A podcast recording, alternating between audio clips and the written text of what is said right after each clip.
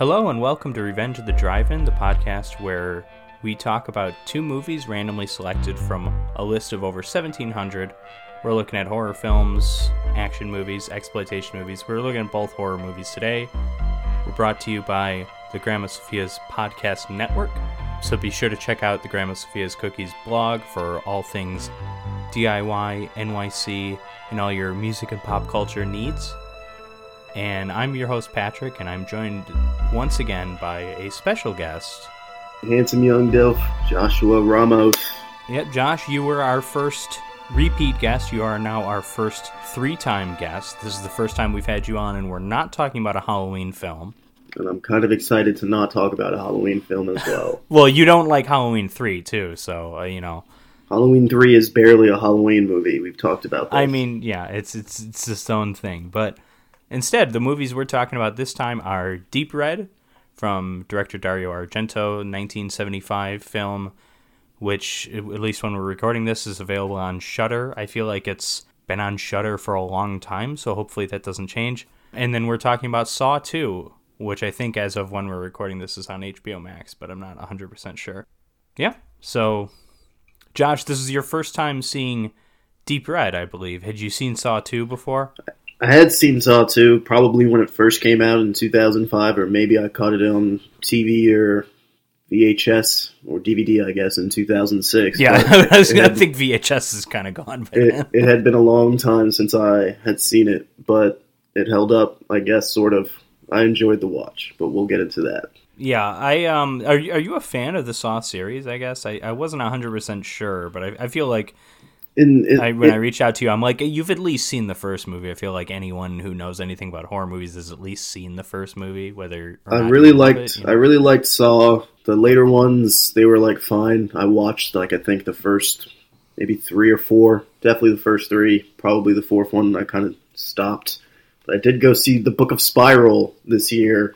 Oh yeah, Spiral from the Book of Saw, one of the weirdest film titles ever, but not a half bad movie. I, I um I didn't know what to expect from that, but it did not let me down. I think that's probably the third best Saw movie, which you could argue is not saying that much because most of the Saw movies are terrible, but they, but they've at least for me always been an enjoyable terrible. Like I, I like the Saw movies even when they're bad.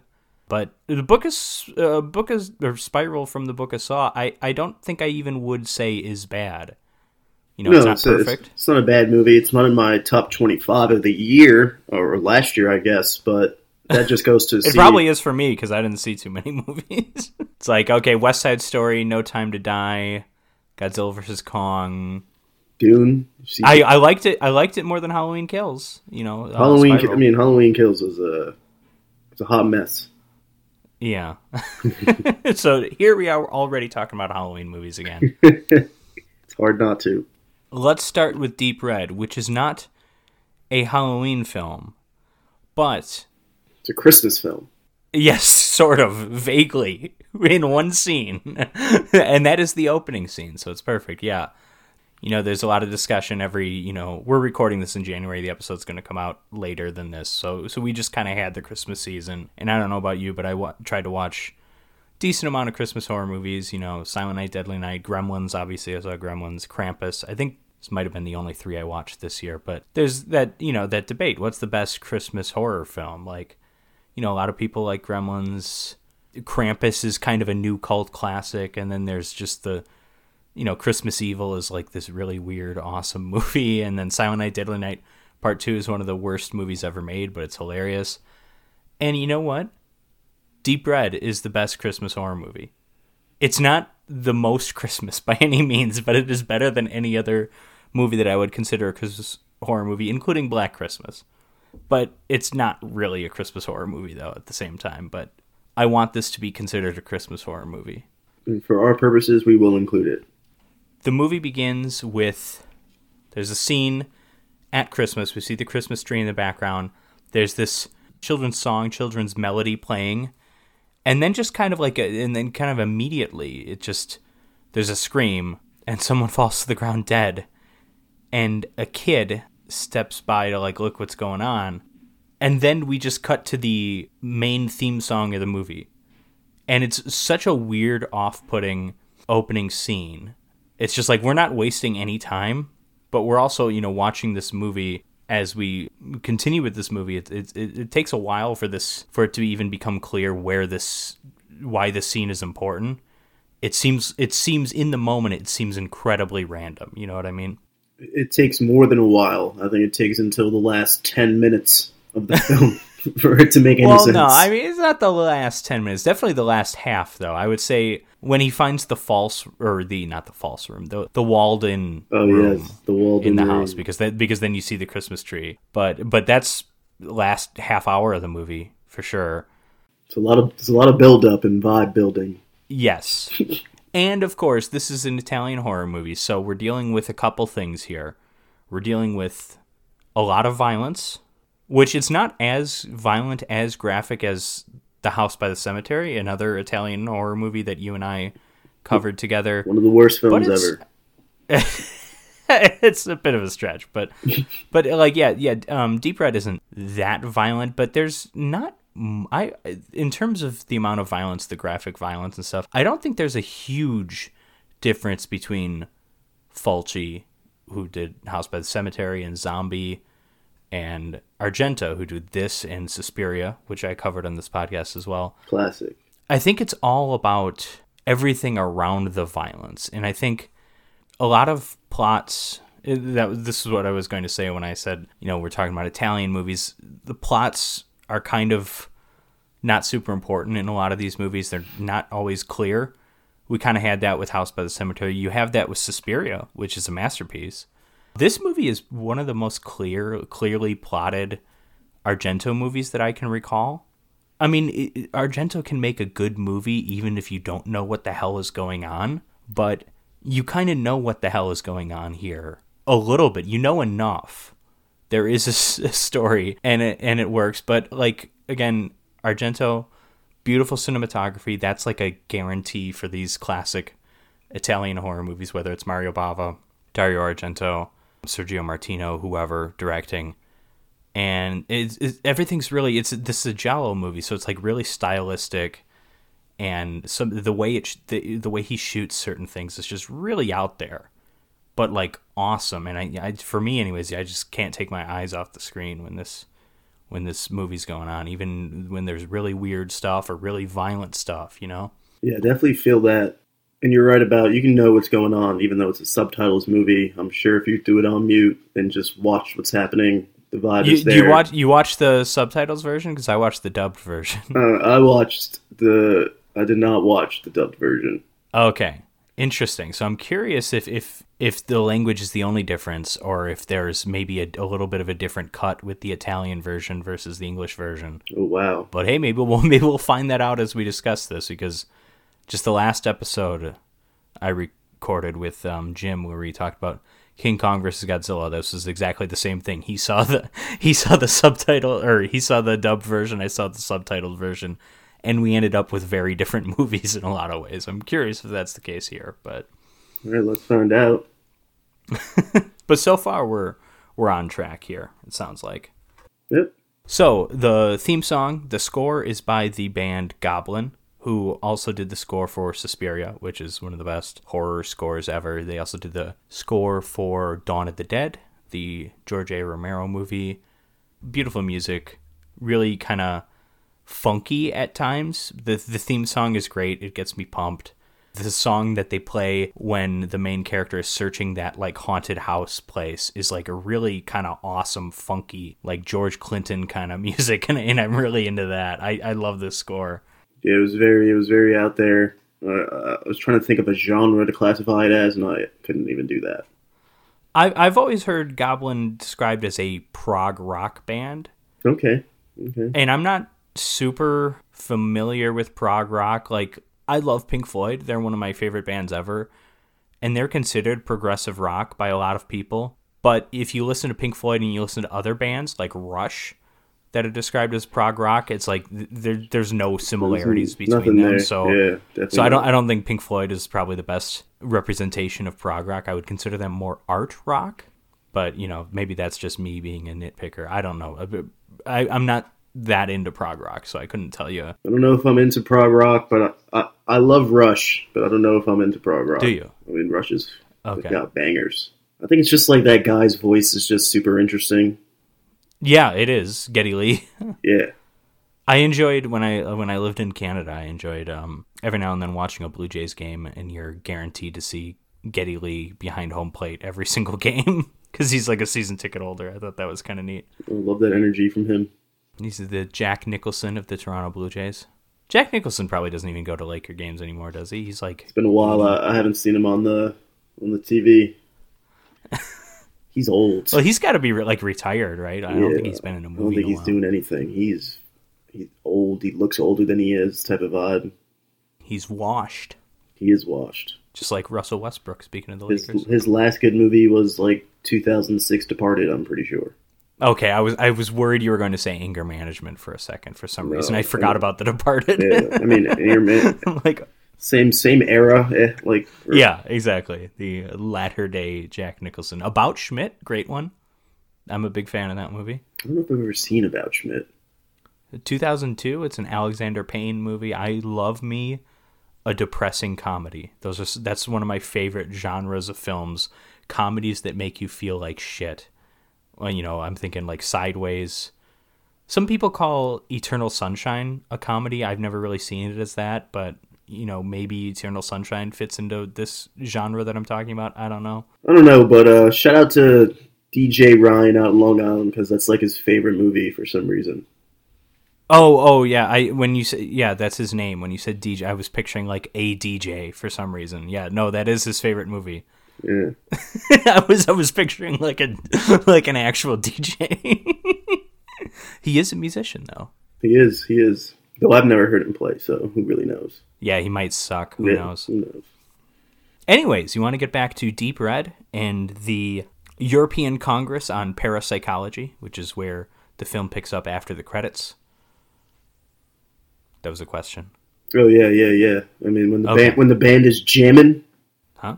the jamming band. Oh, like after after the credits. Yeah. And, uh, yeah. Okay. I, yeah. That was Yes, awesome. I love I love that that uh that dive right in the American jazz, and I was like, are these people playing jazz? And then they were like, we have to play it like jazz. They immediately said it. I don't know what you're talking about. I think we're talking about a different scene here.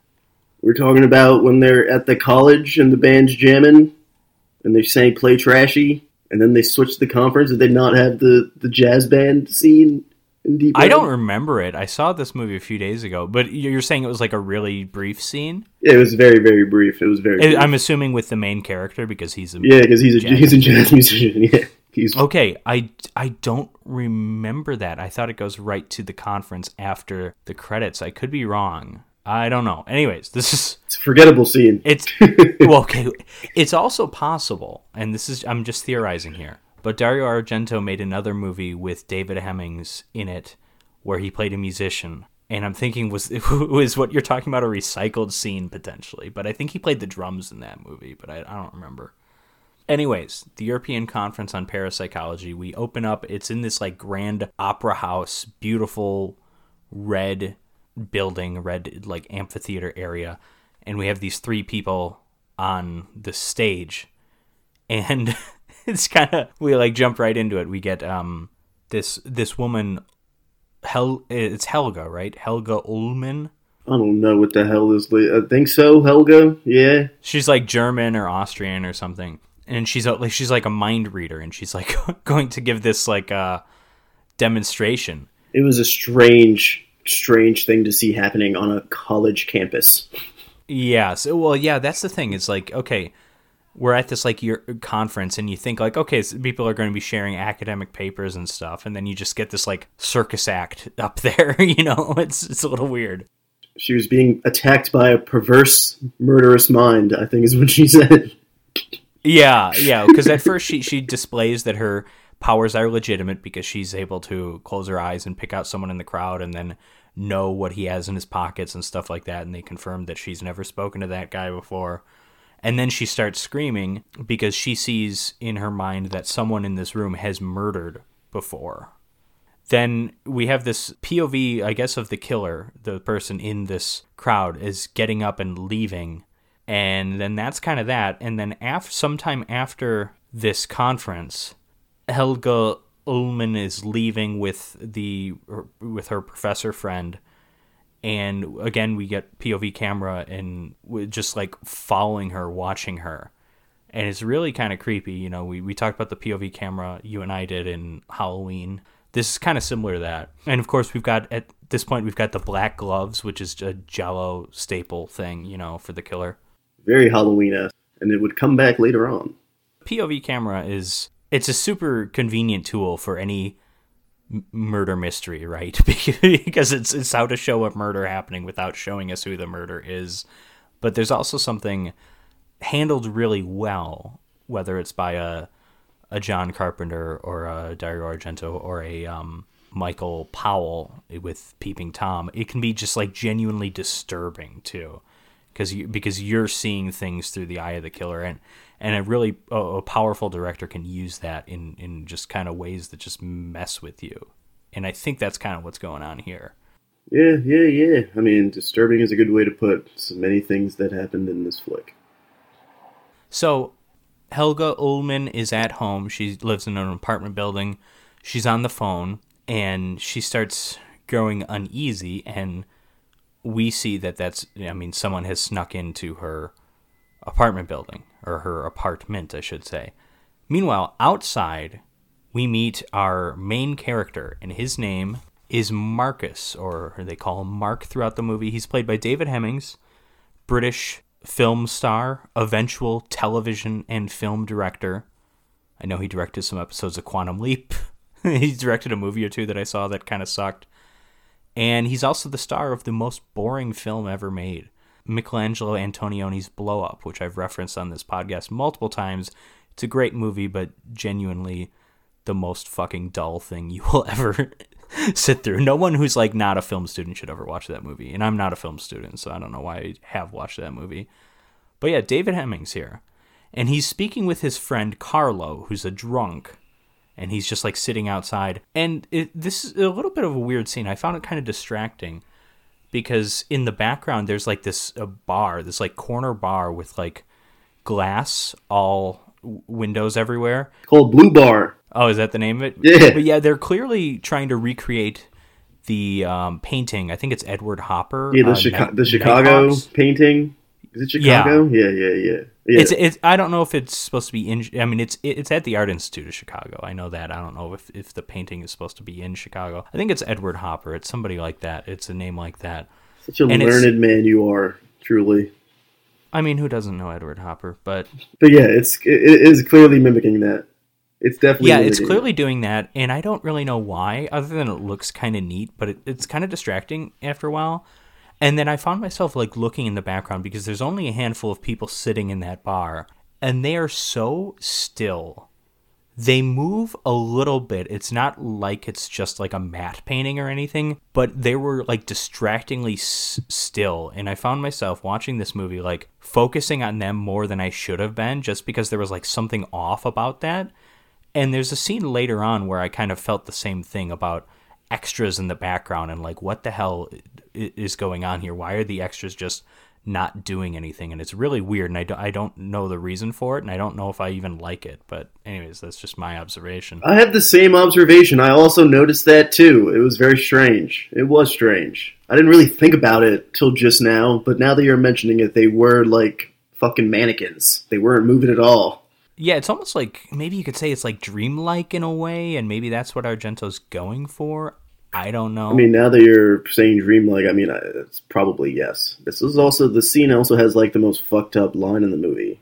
which which one is that? I mean, It's it's when they're they're about to part ways, Carlo and Marcus, and they hear, I guess, Helga being she gets attacked at the same time, and they hear the scream.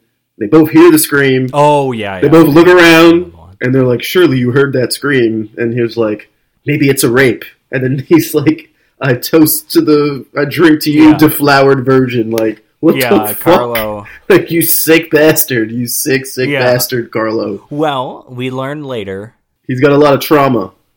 Carlo, yeah, Carlo's got a little bit more going on than it appears in this. Eh, because at first it just looks like he's just a drunk, and we understand that both he and Marcus are musicians. Carlo has a line like, you know, Mark, uh, Mark Mark plays piano because he's an artist and he he uh, plays that because he's good at it and he enjoys it. And, and and Carlo's like me, I play it for survival. I play it out of desperation. And like you, you see him there and you kind of buy it. Like he looks like a desperate, like just lost soul. Yeah, yeah. And then later on, you know, we're we're um there's there's some kind of interesting things going on with like uh gender and sexuality in this movie and and Carlo's at the forefront of that later on. I don't think I'm giving away too much there. no, no, I think you're right on track. Yeah, because that's introduced like in the first half of the movie still. But, anyways, Helga Ullman is attacked in her apartment with a butcher's knife, and they hear the scream. And then eventually she's kind of thrown through the glass, not like full through the window, but just like through the window enough to like get her neck caught on like the broken glass. And Mark looks up and sees that, and that's when he goes running in trying to do something. He's a hero. I simply would have called 911, if that, or maybe I would have just ignored it. or whatever the Italian equivalent is. It's it's like a it's a different number in each country. I think pretty much, isn't it? So Oh, yeah, I, I, listen, I'm a Bronx boy. I don't think about, I don't call 911. yeah, you don't call the cops. Yeah, he runs in, had no hesitation. He didn't even look to see if anyone else saw what was happening. Uh, and and it was kind of weird because at this point we don't under we don't know that this is also his apartment building. Yes, I didn't know that either. They explained that. because it, it looks like he just like gets in and is able to find the apartment really easily. We learn later he lives in the building and it's like okay, so he would probably know which door that was. But you know, in the moment, it's a fast-paced scene and everything. And as he gets in, he goes down this like long hallway of like artwork, and then finds this poor woman, pulls her off the glass, but you know, it's too late. She's dead. Very dead.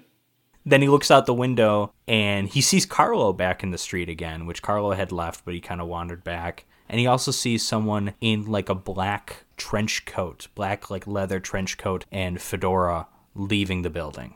Yes. Suspect number one for the audience. Right. So then we have the cops in this scene, and the cops are talking to him, and he's just, you know, he's telling them everything that he knows about the situation. The cop is a bigot. then, uh, the cop is a, a bigot against musicians. He's a bigot against foreigners. Mark is clearly a suspect, and the cop is letting him know that. Okay, yeah. And then in comes Daria Nicolodi, Dario Argento's wife, who's acting here as a photojournalist named Gianna. Yeah, and she just kind of shows up, starts taking pictures of everything. She takes pictures of the crime scene, pictures of Mark, and starts talking to them. And, and right away, like she's got like kind of a weird energy. It feels she feels kind of comic relief. She's yeah. You need a little I. I'm kind of here for after this violent, disturbing scene we've just seen. Like, okay, we need some levity here. She's my favorite character. Yeah, I think she balances the movie a lot better than I remember her doing because I've seen this movie a number of times. But she and uh, Mark, because they eventually start investigating this thing together, not really going through the cops at all, because that's just how Giallo movies works. Work cops aren't always a big part of the investigative part. It's it's always just like your layman doing the work. They have this kind of like buddy cop energy, which I kind of appreciate because like Mark is this kind of misogynist and and No, he's a he's a like, piece this- of shit, well, yeah, you know, and then Gianna's this liberated modern woman, and and she still throws him pussy, bro. yeah, Despite all the fucked up things he says about gender to her, she still throws him pussy. It's terrible. There's like a, a 20 minutes timeline of them like just having this little back and forth interaction, and she's like calling him sensitive and bringing up his anxiety, and he's claustrophobic in the car because her car's all fucked up in the seat.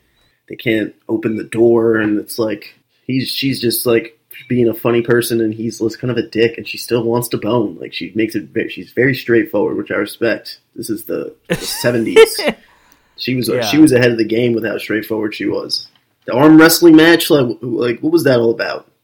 oh, that scene's fun. Yeah, It's just, um, it goes on for too long, but that scene's fun. yeah, it's like they, it's like a five minute scene. they, really they, they really meander for a while with just them two interacting. Oh, but before we get to that, there's another kind of wrinkle to this mystery because eventually Mark goes back outside and talks to Carlo again. You know, because he had seen the killer and he was kind of wondering, like, okay, Carlo, maybe you saw that person wander, but Carlo doesn't know what the hell's going on.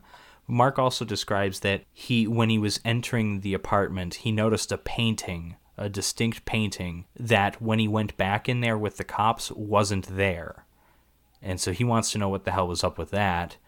And Carlo is telling him, you know, just forget about the whole thing. Like you're you're not making a lot of sense. Yeah, Carlo goes into a great speech about truth, memory, and perspective. It's very, very deep stuff from a somewhat drunkard loser.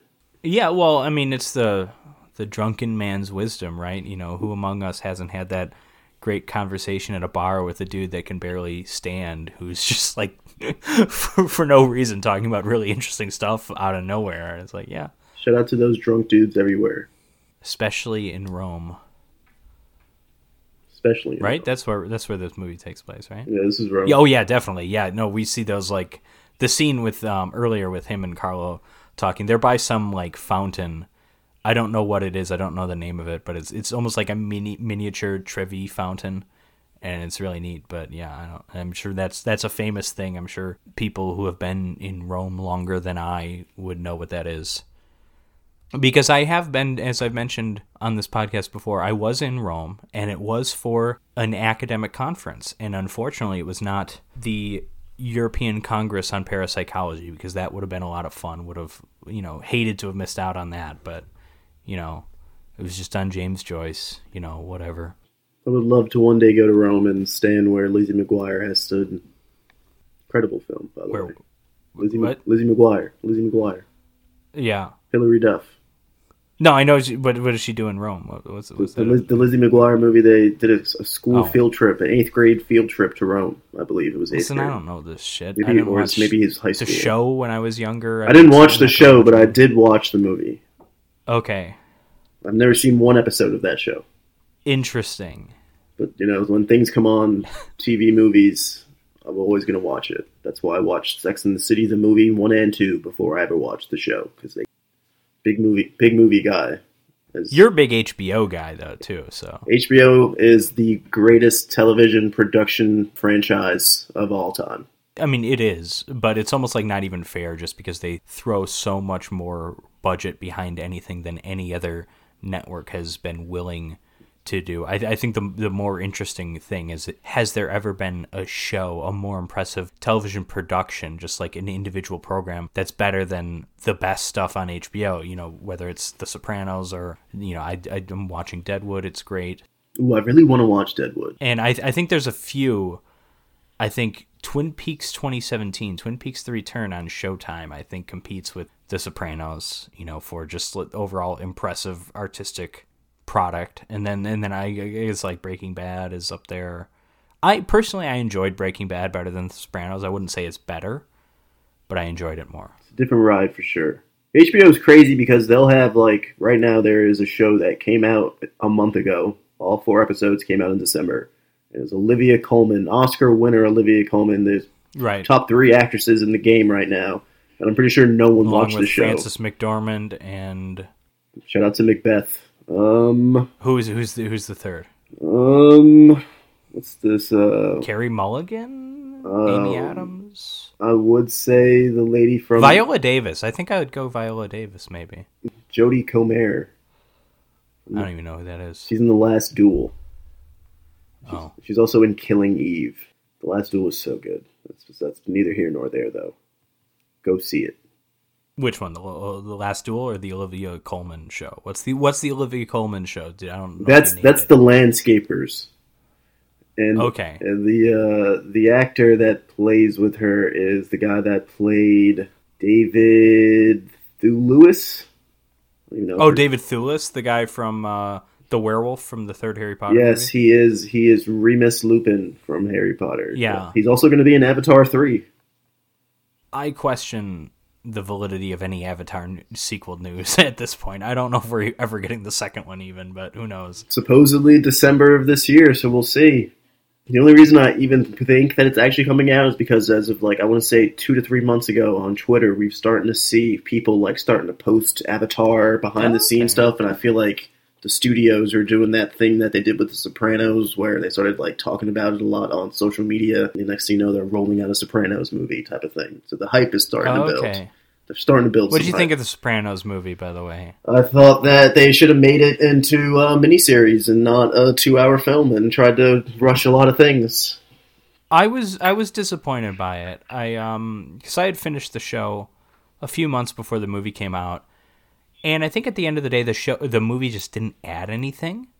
You know, it didn't really justify its own existence. It was really neat to see Gandolfini's son in that role, but I, I, I didn't really get a whole lot out of any of the thing. Plus, uh, Ray Liotta is ab- an absolutely terrifying human being to look at on screen nowadays. Yeah, a lot of close-ups of his ass. A lot of close-ups. yeah, a a dual role as two leathery corpses. Look- Ray Liotta. I feel bad for him, man. Like, But anyways, back to Deep Red. So we've got these two characters. This is Gianna and Mark. They go to the funeral for Helga Ullman, and they take note of the professor uh, who was the guy that was sitting next to her at the on the stage at the um, conference. And then they eventually go and talk to him, and this is after the little comedic scene of they're in Gianna's car, which is this, you know, broken down hoopty and you know the it, it, only one door opens and then if you lock it from the inside it won't be able to open or unlock. And it, it's a weird kind of fun scene. This movie is more comedic than i remembered it being you know it, it, but i kind of like those comedy moments. They're most they mostly or maybe even exclusively come from gianna but i think they're fun they are fun. I liked her a lot, and she's kind of hot in a weird way. Oh, I should also note that I wasn't. I mean, based on how Gianna's personality is is in this movie, you wouldn't think she's a murderer at all. You know, like there's no reason to suspect her. But I will point this out in that before the murder, the the murder of Helga Ullman, we see a, like an extreme close up of someone putting like eyeshadow along their eyes, and I will say. Daria Nicolodi is wearing some relatively bold eyeliner and I don't, th- but I don't think they were. They were. I don't know if that was really supposed to be like a red herring. Even I think that's almost more just a coincidence. I would agree. I think it is a coincidence.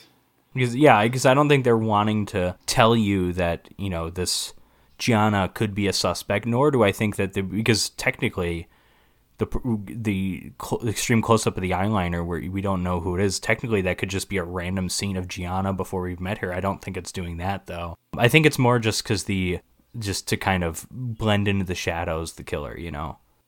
Yeah, they had like the weird scene with like the fucking baby doll head, and that was so strange. Yes. Marcus and Gianna meet with Professor Giordani, and they they talk about things, and they eventually this this might be in a future meeting with them, but eventually they get on the topic of.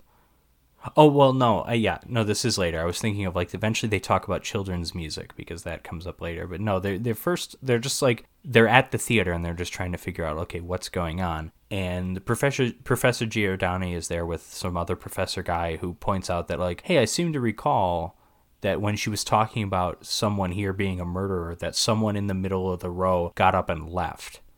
And so they're thinking, okay, that's probably the murderer, right? But they don't really know anything else. So Professor Giordani doesn't, at this point, seem super helpful. He ends up being a big part of the movie later on. I don't know if you'd necessarily expect that here. No, I did not see that coming at all. at all. So Mark eventually kind of tries to split with Gianna. This is after they have that arm wrestling scene. This is where we get a lot of the gender dynamics of, you know, she's like, oh yeah, you're a big, strong man. You have to be this like, you know, be all this macho, like lone wolf type stuff because he wants to go on and do this investigation by himself. He doesn't want her with him. He says he can't work with a with the. You sh- he says either he can't work or you shouldn't work with liberated women. There's also we got to point this out too because this is important later. This is after they fuck too. it's crazy. They did not fuck in my version. Wow. That is Wow. that is edited out of the American release, I guess. It's a uh, they don't show it, but it's like they're showing him and her dressing, like putting clothes Okay, back maybe on. yeah, I guess okay. And, I thought and she says she says like before that she was talking about like I know how you could like you know lose your like your anxiety and like calm down They do the cut scenes, and then she's he's putting his uh, clothes back on or his shirt, buttoning his shirt up or some shit, and she goes, "See, I told you I knew how to calm you down," or something like that. Heavily. yeah, influ- see, I don't I don't remember any lines like that. So um Wow, wow. interesting.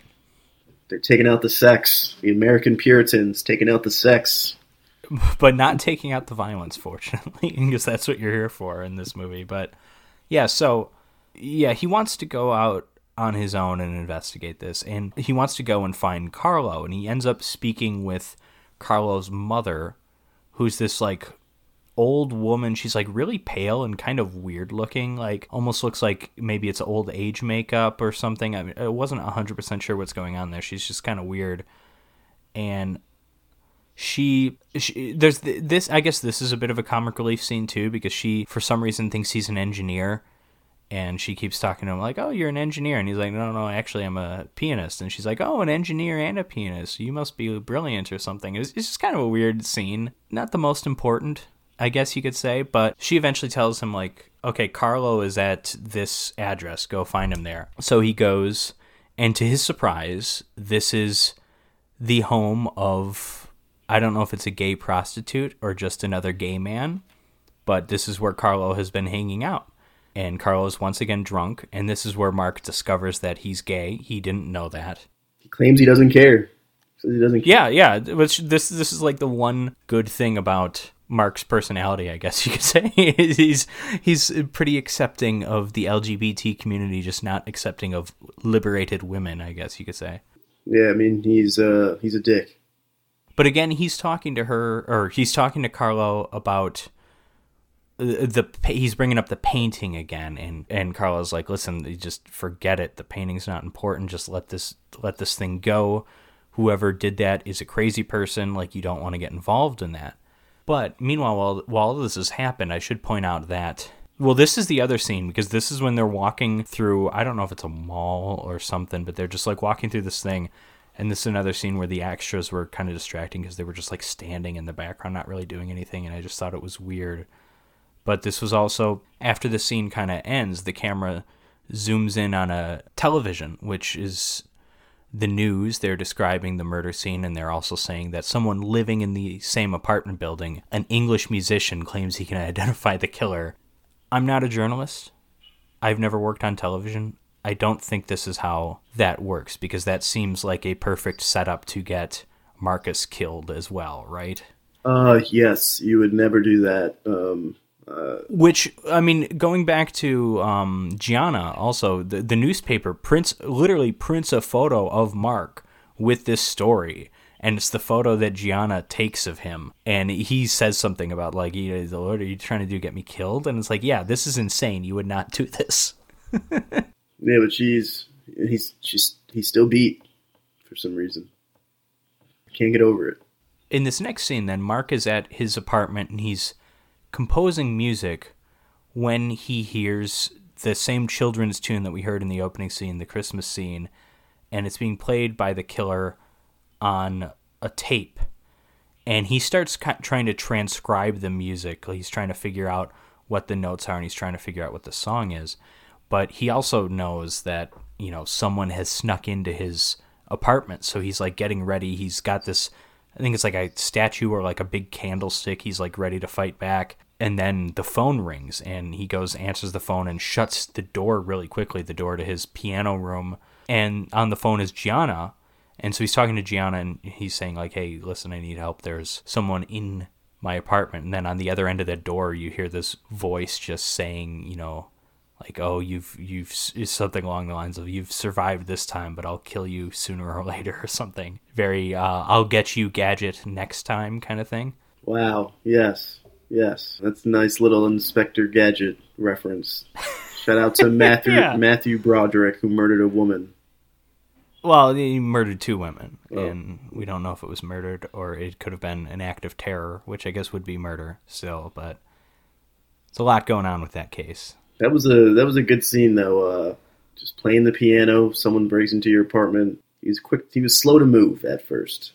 Well, yeah, and and that's he is slow to move, and I like this scene because it's so deliberate, and it it really takes its time and lets you linger on every sound whether it's him on the piano or whether it's the children's music or any kind of creaking as the killer walks around. I, I, I really love that. It's it's like a quiet scene, but then it, I just love like the way it's shot. It's like so super suspenseful, and then obviously we still never see the killer. It's admittedly kind of weird how the scene wraps up, but overall I still enjoyed it. The hype is starting to build now. I was getting into it a lot. We've moved away from the strange buddy cop sexual dalliance. And this is where Giordani becomes a bigger part of the movie because Mark goes out and buys a record, a children's music record, and finds the song and he shares it with Professor Giordani and his other professor buddy, who, whose name I don't think I wrote down.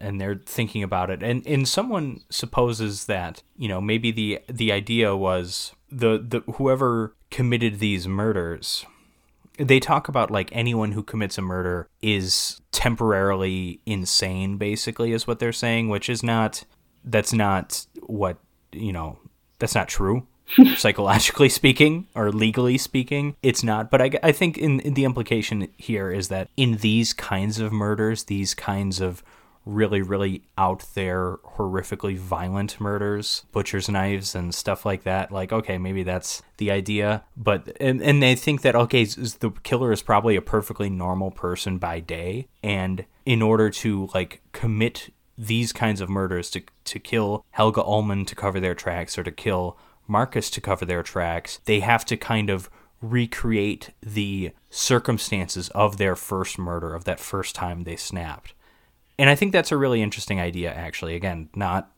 psychologically, uh, not not something you'll read about in in, in psychology textbooks, but it's a neat idea for a movie, I think. And um and and now it's it's starting to the music is starting to come into play a little bit, and we're we kind of understand what's going on here. This is still a lot of pieces are still loose at this point, but it's it's starting to come together. This is when it all starts to come together. Although this is also a bit when it kind of goes off the rails a bit too, because I, I would say this is where the professor mentions the haunted house. And this scene, admittedly, just like uh, it kind of comes out of nowhere, but the, the, he mentions like there's an old urban legend of this haunted house in Rome where people can still hear singing at night from these ghosts and he's like oh i think this there's this book i recall reading it's about folklore and and you know go check it out it's it's by amanda Righetti who's I'd just like to point out that's that's the name of the author in this movie. It's also the name of an actress from the Friday the Thirteenth remake. Um, shout out to her. I think she's the final girl. I could be wrong. That movie kind of has two final girls, so to speak. It kind of has two main characters. But so he goes to this archive and looks at this book and finds the the story of the screaming or of the singing ghosts in the haunted house. And he just like rips out the picture of the house and he takes it and he's he's trying to track down the house.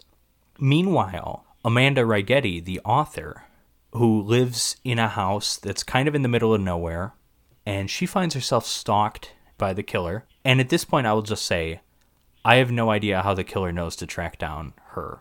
Uh same. I didn't really understand that connection I don't think the killer could have overheard the scene with Giordani. So I don't think the killer is anywhere nearby. And then the scene where Mark is calling Gianna and telling her about the book and about how he wants to find out where she is is very pointedly in a very busy and loud coffee shop where which is another comedy scene. It's like both of them are having trouble hearing each other. So even if the killer is there, I don't think the killer is taking that information. So yeah, I don't know how the killer finds out about Amanda Righetti.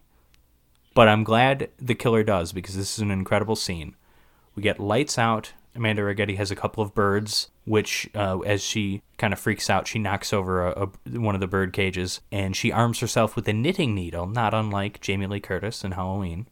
She, she she's like got it out, like ready to stab whoever comes by, and then boom, the bird flies right into it, and the bird gets stabbed and killed, and it's amazing. And for a moment, there's brief House by the Cemetery flashbacks with the uh, you know with the stabbing of the bat, except this is a lot briefer and less excessive than that scene was. Of course, more tastefully done. It was tastefully done. The killing of the bird, the stabbing of the bat. We get House... another animal killing later in the movie that I think is real though. House and Cemetery Drive stabbing of the bat, one of the most disgusting things I've ever seen.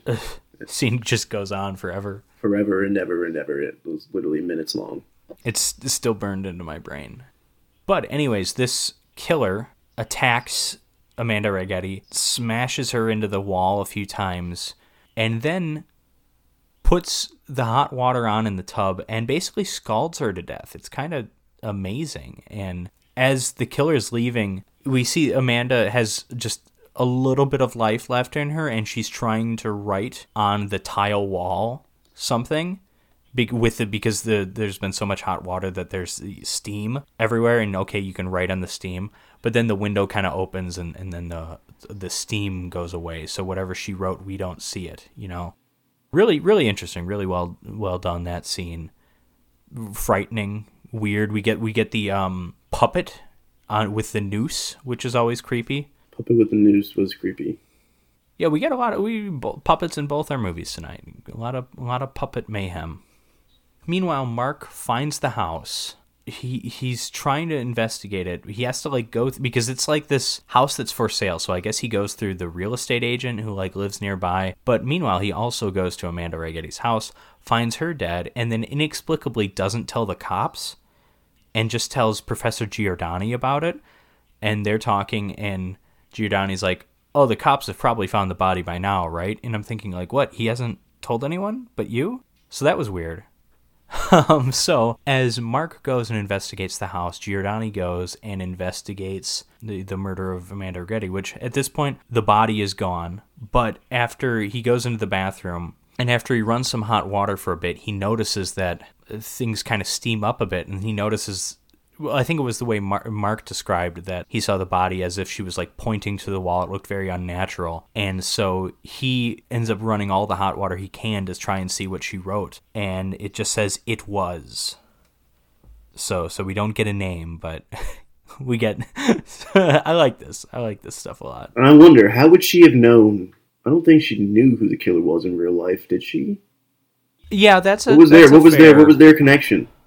There wasn't. That's a fair question. Other than yeah, I yeah, I don't know because you could say well because the house where things are taking place like okay, that you know the murder house, the haunted house, that's a local house and and the killer at one point lived there, we learn eventually. Maybe Amanda Righetti was from the area and would have known that. I don't know. You know, I'm just thinking you're right. I don't think that's completely explained. I love that we can just come together and and uh, poke some holes in this flick. Well, yeah, you know, but I will say, as far as Italian mystery, giallo, horror movies go, this is one of the easier to follow plots out there. They get a lot weirder and they get make a lot less sense if you go in certain directions. So I, I overall this movie's great, but it's a little out there. And um, so Marcus is investigating the house. Be, he finds behind some paint that there's a children's illustration of like a murder. Like and we can see that it bears resemblance to the opening scene. There's a child holding a bloody knife with a dead body on the ground and then there's a christmas tree. It all starts coming together now. yes. And then so he goes home and then he he talks to gianna and he no no he doesn't talk to gianna. He ends up leaving a note for gianna. He tries to talk to carlo again and ends up speaking on the phone with carlo's mother and while he's on the phone with Carlo's mother, he realizes looking back at the photograph of the you know the photograph of the haunted house that he took from the book that there's like a room in the photograph that he couldn't see in the actual house. So he goes back there and he leaves the note for Gianna of where he is and he goes goes to that haunted house and he finds there is a walled in room that can only be accessed by breaking through the outside wall on the second floor which he you know he brings his trusty pickaxe of course Who doesn't have one of those? and then he he gets into this house and then he breaks through some more walls and eventually we see the the murder room the room from the opening scene we see the christmas tree we see it set up just as it was except there's a dead body or like a skeleton and you know it's decayed just sitting in a chair. And it's really creepy stuff and you know it's dark. He's using his flashlight so it's you know really atmospheric.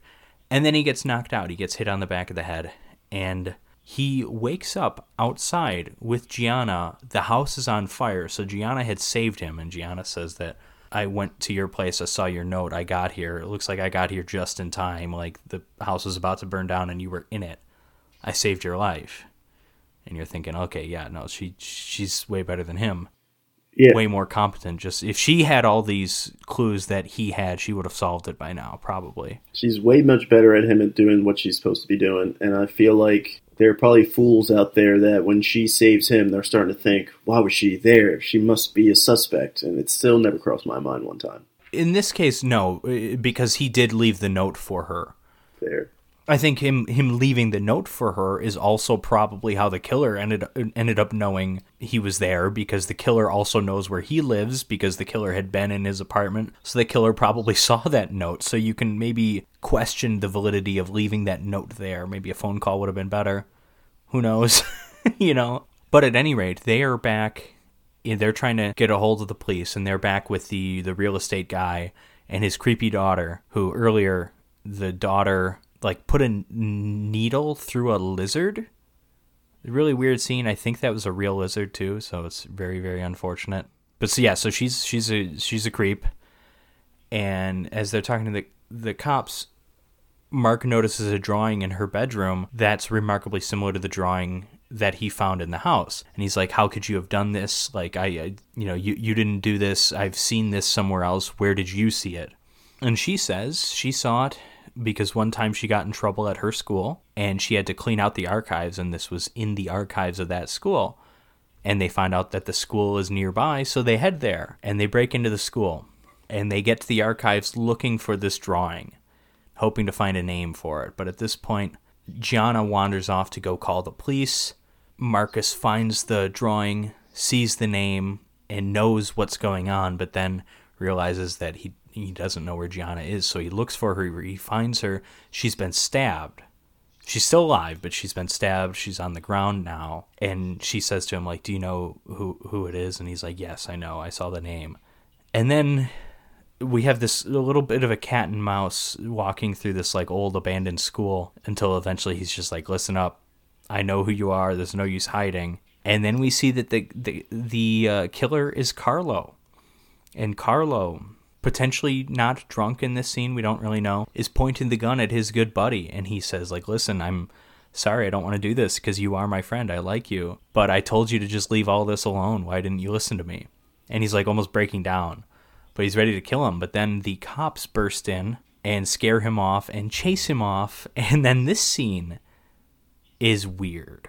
It's this scene is insane, and I have kind of mixed feelings about the scene. Part of me loves it, part of me hates it, but Carlo gets into the road, gets hit by like a street sweeper, and then kind of stumbles to the side, and then gets his leg caught on like a hook hanging from the end of the street sweeper.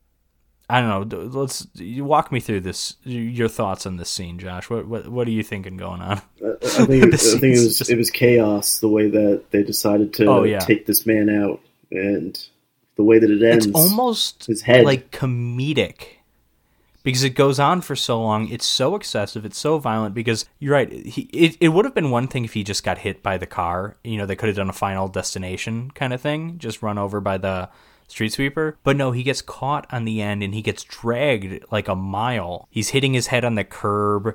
You know, he's like all this, and you think like, oh Jesus. And then eventually. the truck stops at an intersection and then a car just runs over his fucking face. It's amazing it's amazing and it's horrific and it's violent and it's I don't know if it's meant to be, but it, to me it's funny. It is funny. I think it was supposed to be funny. I think it might be supposed to be funny, but but it's a weird tonal shift for them. If it is supposed to be humor, it's it's weird for them to go for that here in what we think is the climax. We learn soon enough it's not the real climax. But I think you know, it, it, the movie kind of throws you for a loop here if the movie just ended here and you know this was the resolution because Carlo was the murderer, I think this would be really weird and, and kind of um uh, an unsatisfying ending. But I think because what we get after this is so awesome, it, it's pretty it, you know it's satisfying still. So what happens after this is Mark learns that Gianna is okay. She's in the hospital, but she's going to be all right. And then as he's walking home, he's in that same stretch of road where he had spoken to Carlo before. He realizes, wait a second, Carlo, you couldn't have killed the German psychic. Like you were, you were with me. Not sure They why it took him you. so long to realize that. Yeah, yeah. It's kind of yeah. Uh, especially because it, you know, is because when he saw the person with the trench coat leaving the building, he saw Carlo there too. There were clearly two different people, but so he's like, wait a second, it wasn't Carlo. And so he goes back into the house or into the apartment, takes down the police tape, and gets in and is looking for that piece of artwork that he says is missing. And as he's looking at it, he realizes it wasn't a painting, it was a mirror. I saw a mirror, and what I thought was missing, I thought it was a painting of a person, but no, it was a face I saw in the mirror. He's like, oh my god, the killer was here when I got in here. And then he sees who the killer is. And then the killer shows up, and the killer is Carlo's mother. Who had their money on Carlo's mother? Anybody? I didn't have my money on Carlo's mother, but when he was walking through the hallway originally and he sees it was clearly a reflection. It was clearly a person there. Well, the first the first time I saw this movie, I don't think I noticed that, but I mean now when I've seen it, I've seen the movie, I know what to look for. You know, so so it's interesting to hear the perspective of, of you seeing it for the first time and noticing that. Um, because again, when I first saw it, I didn't see that, but yeah, it's it's uh, it's I think it's a nice twist. It's kind of an in plain sight kind of hidden twist uh, kind of thing. I I like it. I think it's well done. I, I, I do think it you know your mileage may vary as to how well this works for you how m- much your mind is blown by this twist ending. First time i saw it i think it really got me but like now i'm like oh yeah i could see there's some clues here and there but well not really. And it's really just the one big clue. If you if you notice it in that one scene then you kind of know. There's not really clues after that as to the real identity of the killer. Yep. so Carlo's mother speaks with him a bit, and then we see a flashback, but she's like, Listen, Carlo never killed anybody. He was only like sticking up for me. And then we see the flashback to around Christmas. Carlo's mother is speaking with Carlo's father, and Carlo's father's like, Hey, listen, you've got to go back to the insane asylum. The doctor says you have to go to. And she's like, No, I'm not going.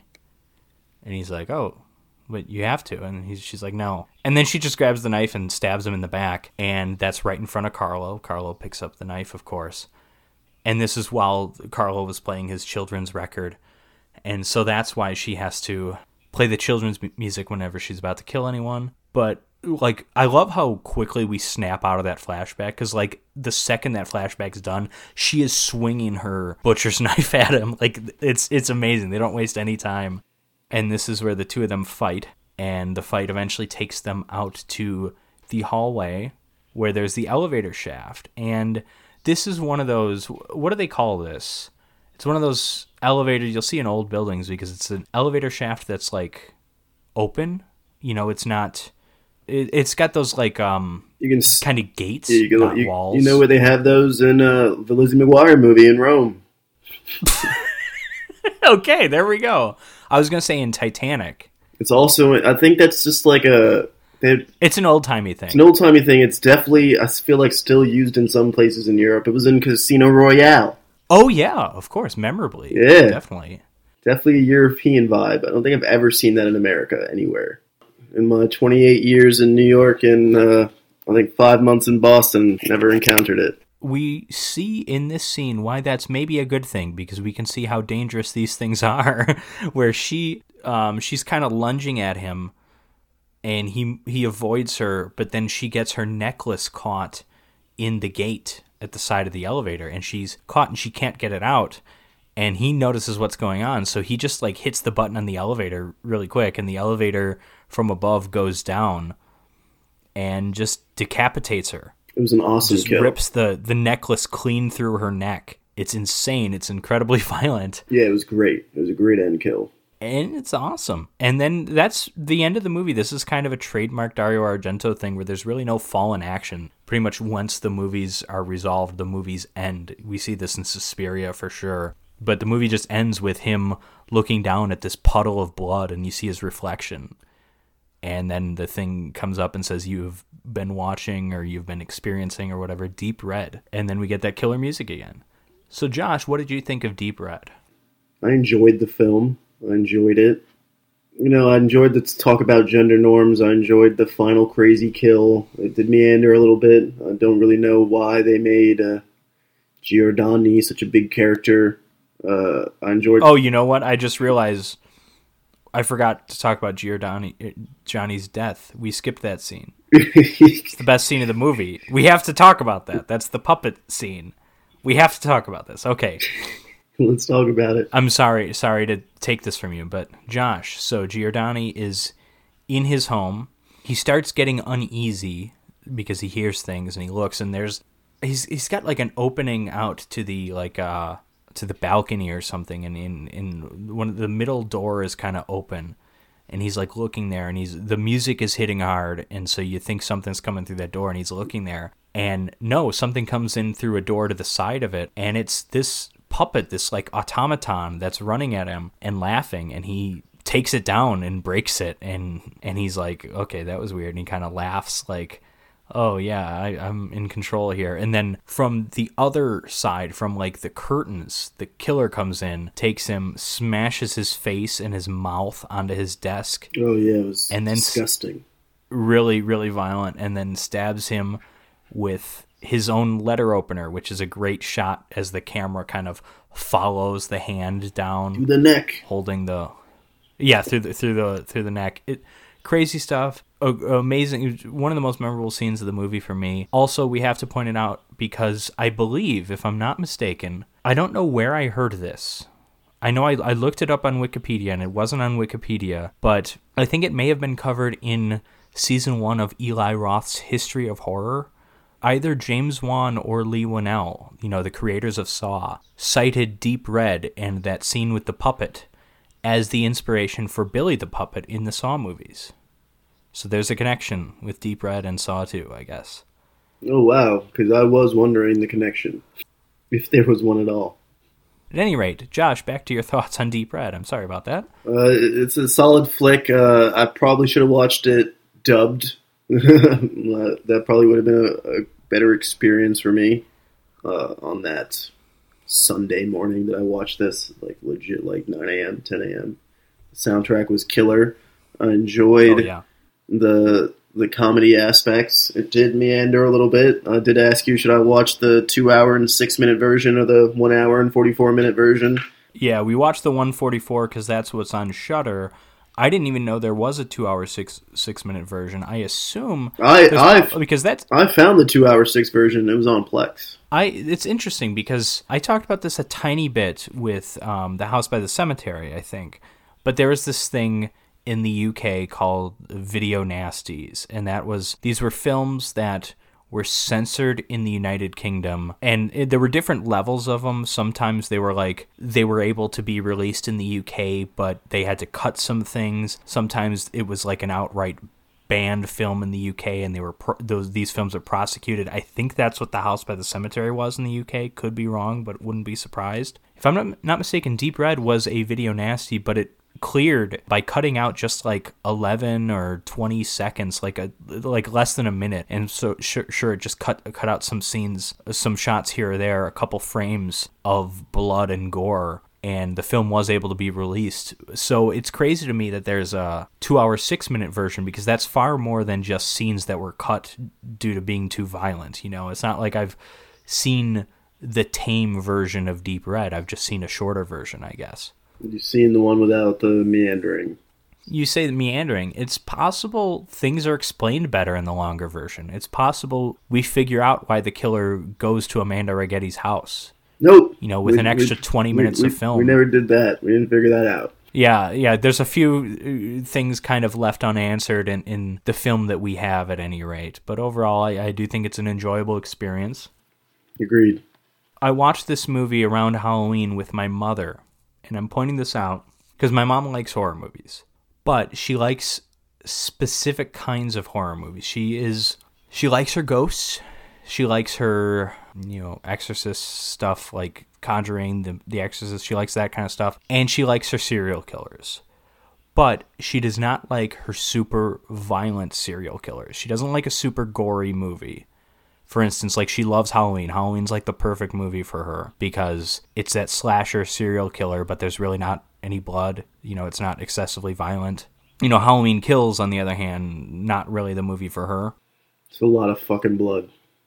Yeah, Halloween Kills is basically a Lucio Fulci movie released in 2021. Um, so I'm, I'm bringing this up because like House by the Cemetery, I would never ever show my mother because she wouldn't get anything out of that. She would hate it and she would probably hate me and try to disown me if I showed that to her. But I did try Deep Red with her. And I'm like, listen, I know it's definitely more violent than she would like, but it's like a classic murder mystery. It's kind of Hitchcocky, and I think she still might enjoy it.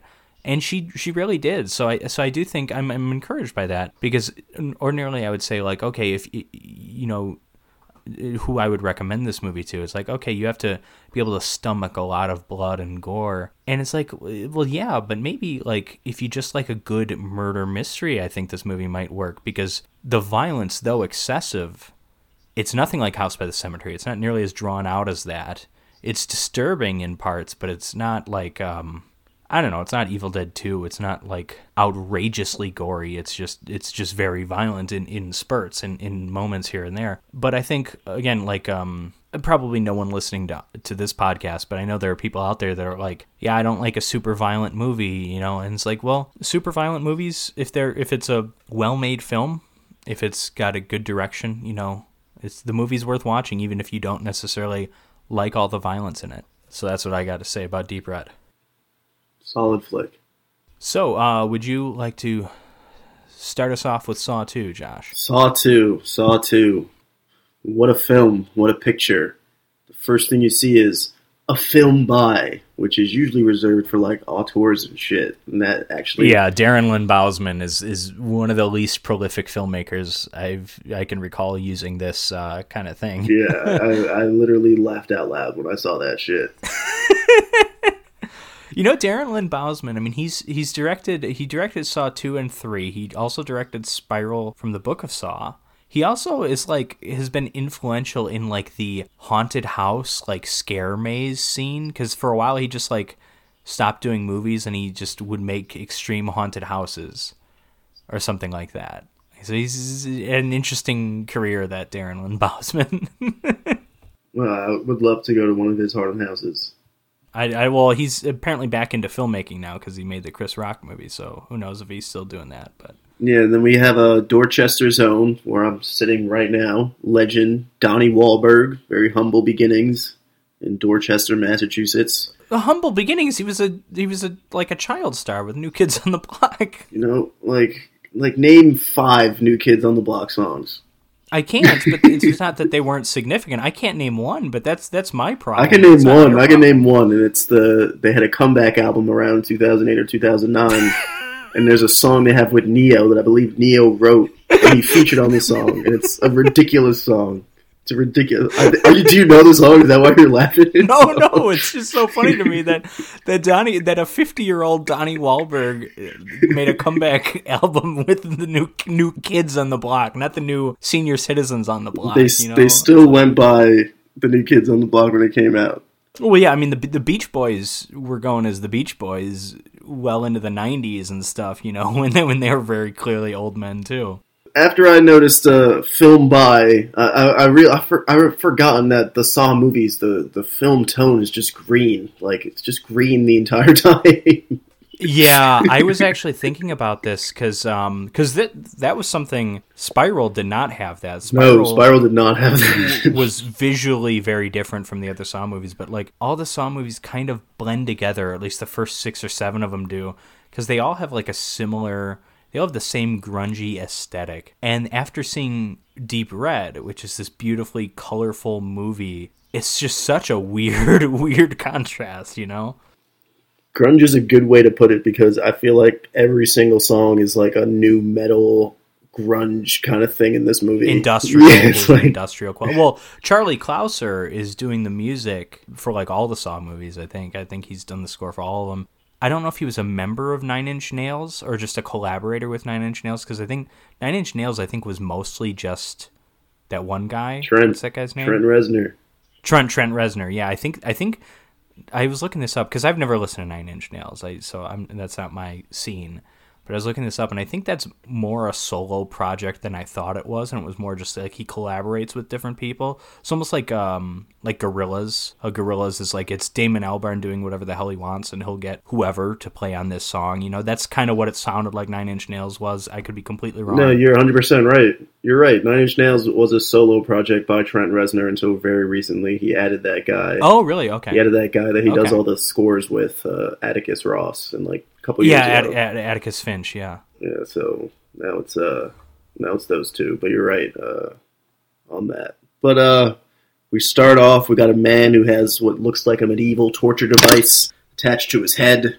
It's got nails or screws or some sharp things and you know it's Jigsaw pops up and he's all like, you know, you're a fucking snitch. Uh Well, hey, hang on. Hey, we, we got. I got to correct you. This is Billy. Billy, you're right, you're right, you're right, you're right, you're right. This is Billy the Billy puppet. the puppet. Billy the puppet shows up and is like, "You're a snitch. You're a rat. You're unworthy." Yeah, he's very vague about what this guy has done. We don't really know what this guy did.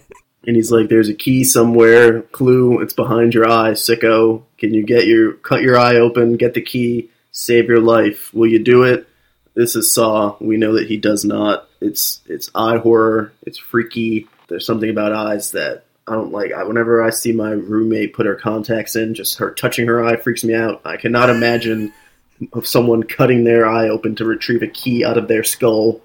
Okay, yeah. Well, well, I gotta, I gotta say then you. I'm glad we're not talking about another Lucio Fulci movie then, because I pointed out House by the Cemetery is like the only horror movie I can recall where there isn't someone's eye getting like cut open. But I also like the the shots when he when he takes his little scalpel to his eye. It's very reminiscent of Un Chien Andalou, the um the Spanish French short film from 1929 from um what's that dude's name? I don't know, some some influential Spanish filmmaker and artist. Can't think of his name right now, but because that that there's a famous scene in that, and this is again, this is crazy. This is 1929. There's someone just like opens up their eye and like cuts their eye open, and it's like innovative, disgusting special effects for the 20s. But you're right. He doesn't open his eye, and I, I and I will say that this is of all the Saw movies, of all the you know all the traps that we've seen, this is probably the most relatable to me because I think I think I would be exactly like this guy. I think I would like try. I would be like, oh my god, I need to do this, and I would like take the scalpel up to my eye, but then I'd be like, you know, what the fuck am I doing? I can't do this, and I would just like give up immediately, probably, which is what he does. I really don't know what I would do in this situation, and thankfully, I never will have to consider it. But then Right. we immediately cut to Donnie Douchebag, uh, Detective Donnie Douchebag, and Donnie Wahlberg. Miss Mister No Eyebrows. He, he is like he has no eyebrows, and it's very upsetting. him and his brother Mark, man, they can really play the fine line of just like the in real life. For people that don't know, detectives, and this is no disrespect to my father, who was a retired murder detective. Right. detectives really can walk the line of douchebag, and Donnie Yeah. Wahlberg pulls it off miraculously. I don't think this has been said too often.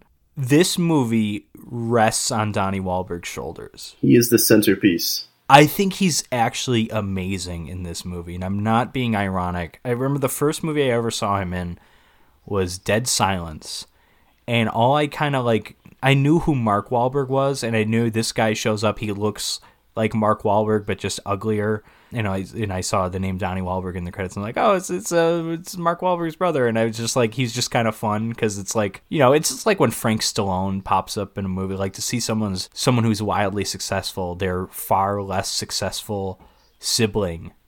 You know, like Eric Roberts to Julia Roberts. Although, although Eric Roberts was around long before Julia was, but something like that. But has Julia kinda fun to Roberts ever been in a movie that broke a billion in the box office like Eric Roberts? I don't think so. What's Eric Roberts in? Dark Knight. Oh, the, oh, the Dark Knight. Okay, I, I knew he did something. Nolan. What? Who is he in the Dark Knight? He, he's got to have like two lines. He's right? like uh, he's, uh, is he like he's like a criminal, like a mobster, I believe. yeah, I, I have vague recollections of that. Very, very same, very vague recollections of it. He's he's like still doing like direct to video David Dakota movies too. Yeah, that Eric Roberts. What a weird career. Shout out to him. That Because he'll he'll appear in the occasional big legitimate movie, but then he also just never seems to say no to any trash that's offered to him. He's Got to get his bag on. Yeah, exactly. but anyways, like the um the Donnie Wahlberg factor here. I mean, he's killing Because I it. joke because it's because it's Donnie Wahlberg. He is legitimately very good in this movie. I don't know overall if I would call him a good actor. I've really only seen him in a couple of the Saw movies and in Dead Silence. But he is so good here. He's great at yelling. He's very angry all the time, but he, I think he plays his role so well. He does. He's he's great. Him and his brother can play. They can either play criminals really well, or they can play cops really well, douchebags really well. Maybe it's a Boston thing. Yeah, there's definitely a Boston thing. I also think just I don't think Mark Wahlberg is a great actor. I haven't seen No, not at all. too many movies where he really impresses me. Like The Departed, he's good, but I think I think he's just really good at yelling. One movie he doesn't yell in that he's really good in is The Happening with M Night. Oh. I like that movie a lot. He just has the same blank, confused expression the entire time. I would just love to see more literature in the world about why actors are really good at either playing cops or criminals, and we need to understand that these two things are the same. We need to Oh, we sure. need to understand that. As a society, we're not there yet. They show it to us, they put it in our faces, but we haven't yet connected that they are one and the same. But Donnie's degenerate son, who I think he shoplifted or something, he stole something, and Donnie goes and picks up his son. They have a little argument on the pier. Son's saying you're a shitty dad. He's yelling at his son, "Go live with your mother." The kid's like hurt that his dad, that he just called shitty, is basically kicking him out. You can tell that the family, the there's a lot of beef there, and that father-son relationship is going to be central to the storyline of Saw Two. There's kind of two stories of fatherhood going on here. We don't really see the other one until way later, and it's kind of a twist. But yeah, I think like we only get this one scene here with the two of them, and it's it's one note, you know. It but you you see this just like it's not just that Donnie Wahlberg's an asshole. It's not just that he's yelling and screaming at his son. Like I I get from this scene that there's like a genuine pain there, and it's not just anger for the sake of anger. There's like a pain in like how things have kind of not worked out. I guess I don't know. I I just I love this performance from Wahlberg, and I'm not gonna apologize for it. And then we uh, Maybe I should. we jump forward a little bit, and uh, you know Donnie gets a phone call, and he thinks it's his son, and it's like an aggressive. He answers aggressively, and his tone switches up, and he you know he starts kissing the boot because he realizes it's his boss coming, calling, and then uh, it reveals that the guy that gets killed in the beginning with the medieval face mask of death. The the Venus flytrap is what Billy calls it. Uh, that is the uh, he was an informant to Donnie, so that really sets the tone for the rat snitch, untrustworthy kind of guy. And Donnie, Yeah, I guess that's true. We don't we don't Donnie just Donnie dismisses him as a person. They're like, uh, who would want to do this thing to him? And he's just like, who wouldn't? He's an informant type of shit. Like he's Yeah. not my friend. like like couldn't even say one nice thing about this guy in his in, in his death. Just fucked up douchebag. Like just douchebag stuff. Jigsaw, the person, he is arrested. He's arrested, and he specifically asks for Donnie, who is Detective Matthews. But I'm just gonna keep calling him Donnie because I yeah. see him Eric Matthews is the character's name, but yes. yeah, uh, and he's he's shocked. He's like, "Why does this guy Jigsaw want to call me? What's up with this?" And he goes to see what's up. And Jigsaw, the old white man, reveals that he's got he's got eight people trapped in a house somewhere, including Donnie's son, and he's all hooked up to like fucking uh, what is that thing like IVs, and he's sick. Yeah, because um, we learned this in the first movie that John Kramer, Jigsaw, has cancer.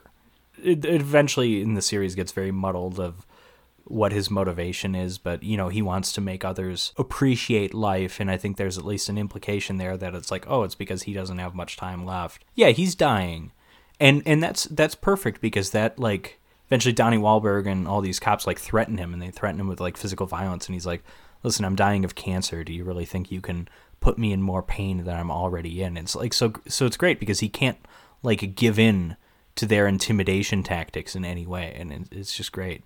And this is this is obviously it's Tobin Bell playing John Kramer, This is the most screen time of the Saw movies uh, of of John Kramer. I think there might be a little bit more in Saw three. I think there's a little bit less in Saw three. Uh, because he's like having seizures in Saw three, and he's kind of like out for some of that movie. But the movie excels with Tobin Bell on screen because he's so good at this character. He's so great. The character is interesting. His motivations more than a little whack. You know, it's not like a perfect character in terms of like um the writing, but I think Tobin Bell embodies it so perfectly. And just the first movie, it it comes out the whole thing was it's a mystery killer, you know? We don't know who the killer is until the very end and it's revealed that this guy that was lying down in a pool of blood that we thought was dead is the killer. So it's like how do you continue the series with that if that guy is your villain and it's like okay here they had to figure out a way to make him one of the main characters and it, it's kind of like i would compare it to like friday the 13th part 2 you're, making a sequel to friday the 13th the killer dies in that movie and your sequel is the son of the killer that we see in one scene in the first movie that's like basically a dream that's like the twist ending dream of the first movie it's like yeah he's the killer now it's like they forged their own path, and I I think it works. And it's obviously it sets the tone for the rest of the series. And you know they they struck gold with Tobin Bell here. He's really good. He is really good. He is really good. So he's got these uh, eight people in the house, cameras, no sound, so we can't know what they're saying. And uh, the people wake up. I guess they've been drugged of sorts, and they wake up and there's a little funny banter that you have to no disrespect to people who have not attended college, but you have to attend college to to really get the joke when they're like like what the hell's going on. You ever woke up in a place and not know where you've been, and the guy's like, "Yeah, I have in college." it's like it's like, damn, dude, like it's a ridiculous line. You just like woke up drugged in a house with strangers, and you're comparing it to the college experience. like what was? I maybe he was on a lacrosse team. Who knows? Oh man, um, I like this scene because this is this is where we cut to you know there's two plots in this movie and this is how most of the saw movies proceed there's the investigation plot and then there's the plot of the people in the main game and i like this first scene of where we're following the people in the game because it sets up the characters really well because if you think about it we, we've got i wasn't even sure how many. You said eight. I'll take your word for it. We've got eight characters. We have to like kind of immediately show that they're all a little different even though they obviously have something in common because he's Jigsaw and he's, you know, there's an end game in sight here. But we see right away, like, okay, there's this one guy who's hot headed. His name's Xavier, and he's like just an asshole. Piece of shit. Like, so we kind of we see what his deal is right away. It, it's mentioned that he went to prison. It's you know everyone here except for Matthews' son has been to prison, and Matthews' son probably would be in prison were his dad not a cop, or you know at least in juvie. You know we we see with the other characters. There's the black guy who's um what was his name? I don't know. okay, I don't remember his name, but he's very clearly like the mediator type. He's trying to resolve conflicts within the group. He's the one really trying to figure things out. Then we've got kind of the goofball who's the one who comments on you know waking up in in college not knowing where he is like he's there's not much to him spoilers he's the first to go he's the first so, like, to go need to spend too much time on him. Then there's the blonde woman who's just like kind of panicky the entire time and just crying. And then there's the almost the skinhead guy. His name is Abi, and he kind of stays really far back and doesn't say anything to anybody. And that pays off later because we see what's going on with him. And then we also have Amanda, who is a repeat character. She was the one in the reverse bear trap in the most famous scene in the original movie. She's back, and, and when she comes to, she's the last to come to, but she's the one who is able to like figure things out more than the others because she's gone through this before. She she sort of knows what the deal is, and that makes the others kind of suspicious about her when she finds the um, tape and the tape player. But she's got this like take charge personality thing because she's been there before. And I think in this scene, you know, this five minute scene or whatever, I think it does a really good job of establishing these characters. You know, they're not deep. It's not complicated. They're no more developed than they need to be for a movie like this, but I think it's really well done. Oh, uh, yeah. And the black guy's name is Jonas. Jonas. Jonas. Well, that does not sound familiar, but I'll take your word for So it. So this fake ass Riddler, because as I'm watching this, I had just watched the the new Batman trailer, uh, probably a few hours to days before. Probably watched a lot because I love Rob Pattinson. I'm just realizing Yeah, Jig, right, Jig, right. Jigsaw is just like just like Riddler with his salvation if you earn it, and the way that he speaks is coming off like Things hidden in plain sight. yeah, like very, very, very Riddler like. And uh, they have a note. They find a note with a key inside that says, "Don't use this key on the door." The guy does it anyway. Like you said, he gets shot in the face. He instantly dies. I don't think these people have ever seen someone get shot in the face. They were all surprisingly calm for what they had just witnessed. That's fair. And I, I, I, I do appreciate that Saw Two has a lot of black actors. Like a lot of the cops were black people, which uh, you don't really see that often. And uh, Spiral went all the way. Book of Spiral. Well, the Spiral, obviously the main character, so many but black I want to say, generally speaking, the Saw series is pretty well diverse. yes. Well, I think Saw 4, kind of the main guy we're following, is that black cop who we have here with Donnie Wahlberg. That guy, he's like kind of the main character in Saw 4. Yeah, it's a pretty diverse cast, I think, for the most part. Yeah, Jigsaw has an equal opportunist to want to hate and kill everyone. So, uh, back in the real world and not in John Kramer's fucked up house of eight people, he's asking for alone time with Detective Matthews, aka Donnie, and they give it to him for some reason. I don't think police procedure would ever have allowed that. And uh, I think it's I think it's explained in the plot. I think because they're because. Donnie Wahlberg's son is threatened, I I think it makes enough sense here. I'm okay with it. You're right. It doesn't follow police procedure, but I think they're also facing kind of a little difficult circumstances. Let's say and then uh, back in the house, the door opens on its own, so they are able to ex- start to ex- we should say. I'm sorry to cut you off there, but we also got to point out that the whole thing is when they listen to the tape, Jigsaw tells them that the the house that they're locked in, the door will open in three hours. It's the door is rigged to open in three hours, but they're breathing in a toxic gas that will kill them in two. And so that they've got to find out a way to get out or a way to find the antidotes that have been scattered throughout the house. So that's their that's their game. That's what they're after. The bullshit machismo guy tries to break down another fucking door. He kind of fails and looks pathetic, and they one of the hot chicks is just like, "Are you done with your bullshit machismo thing?" Like very directly. And Oh yeah, that's probably the brunette woman. We didn't mention her. There's not because I was talking about how the that scene sets up their personalities well. I want to say the brunette woman probably the least set up in terms of her personality. She's just kind of normal. I feel like. yeah, and then uh, the machismo Xavier has a great response. He's like, "There's a door between your legs," and it's just like the the black guy's just like, "Come on." Like, he's- he's- let's let's calm down. He's, he's like, what the fuck's good? Like, we just saw a guy get his head shot, and you're fucking making vagina jokes. There's a time and a place. Read the room. Read the room, Xavier. and then uh, there's the uh, they find a dead body in the basement, and it's just like really weird shit going on. And then they ha- they get to the room with the syringes, the syringe room, which was one of the best scenes I want to say. Is this like the oven scene?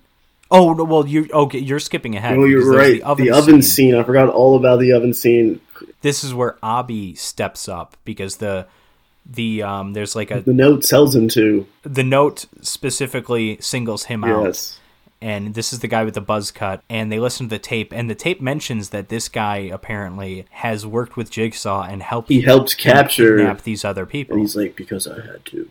so everyone obviously like hates abby at this point. And that's when we learn the antidote is inside of syringes. yes so he gets into this oven thing and furnace of it sorts. closes and he's yeah furnace furnace is better and yeah he he fries like a motherfucker It burns. They they hold just enough of the scene to make you uncomfortable. It's really well done. They try to like break the glass on the the door handle. I don't know what they thought was going to happen. He like gets his head out, I think, and he still you know fucking fries. It's yeah a really intense scene, but it's, it's really well done. It's really well done. But they they also see, or I think he sees, like right when the door closes, that there was a, a way to. He didn't realize it at the time, but there was a way for him to have gotten the antidote without the fire going off, and there was like this um thing that he was supposed to twist. I think there's there's something like that. I, I don't really remember, but there's this wasn't a complete death trap. There was a way he could have survived this. I guess is the point. Yeah. So then they uh reveal Amanda reveals her addict behavior and how she passed her test of self harm and all, but she started to self harm again because of, I guess, depression, which is always a terrible thing. Well, if you remember right in the in the um in the first Saw movie, like yeah, she survives the reverse bear trap, and they do have that interrog- interrogation scene, and I think the lethal weapon guy was it? Uh, Danny Glover asked him like, hey, does, does did that did it work? Did you like learn to appreciate your life from this? Which was like really weird. Like, why would a cop ask her that? Like, why why does the cop like almost side with the killer's philosophy here? But she she does say yes. She she does say that. But then also, if you think about it too, it's like she had to kill somebody in order to survive. That was her trap. She had to find the key inside this her I think it was her drug dealer's stomach or intestines or something. So she had to like cut him open while he was still alive. It's like, yeah, I could understand being completely messed up after that, you know, surviving that and just living with that on your conscience. Yeah, so as they make their way to the next room, there's a giant pit of syringes and you know, Jigsaw's like there's a antidote down there, like a needle in a haystack. And Xavier's Yeah, and there's there's like a wall safe. And this is specifically this is supposed to be Xavier's challenge. It's supposed to be Xavier's challenge, but this piece of shit throws Amanda in and oh, it's disgusting. It's hard to look at, and she's just this scene is very very hard. To look. She's just at, getting it's, fucking. It's, her whole body is just stabbed with fucking syringes. I think they're all clean, but that's not the fucking point. Uh, oh yeah, exa- I mean it's just painful, regardless of, of them. Arms and legs sterile. and fucking just poking her, yeah. and she's just fucking fighting through and ripping through all of them, trying to find this key. And it's like Jesus Christ, it's painful, but you know what? She does what she has to do. She gets she gets the she key. gets the key. At this point, my roommate, who just happened to be in the living room watching this movie with me, she goes, "Jesus Christ, this is brutal."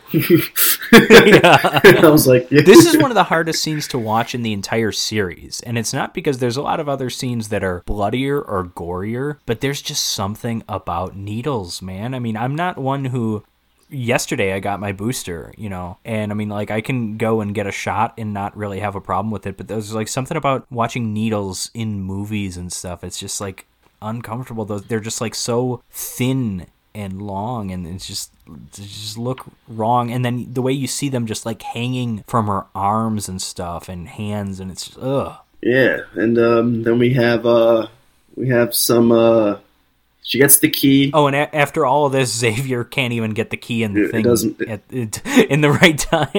he still screws it up, even though he almost killed this woman to do it. It does not happen in time. And then uh, we reveal we have Donnie Wahlberg having a cop breakdown, an emotional breakdown, as he's known to do, or as cops are known to do, throwing shit around.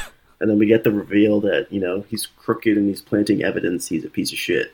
Yeah, Jigsaw points out that every person who's in that room, with the exception of his son, has had evidence planted on them by this guy. And, and so Jigsaw is basically using that as like an extra layer of like, hey, you need to get your son out of there quickly because if they if they find out about your son's identity, you know, all hell could break loose. And it's like, oh my god, yeah. And then oh man, it's tense. And then I love the the scenes with um Wahlberg and Tobin Bell too, because it's they're sitting alone. There's like all these SWAT members. There's Dina Meyer and all these people. They're off in the back and they're like keeping an eye, but but Jigsaw doesn't let them near near them. And of course, he does point out that he doesn't like going by Jigsaw. He says his name is John Kramer. The media just called him Jigsaw because he cut out the Jigsaw pieces. And he says that was his like he wasn't trying to be the Jigsaw killer or anything. That was just his way of showing that they had something missing in them um, so we get a little bit of Jigsaw lore, if you will. But this scene's really great because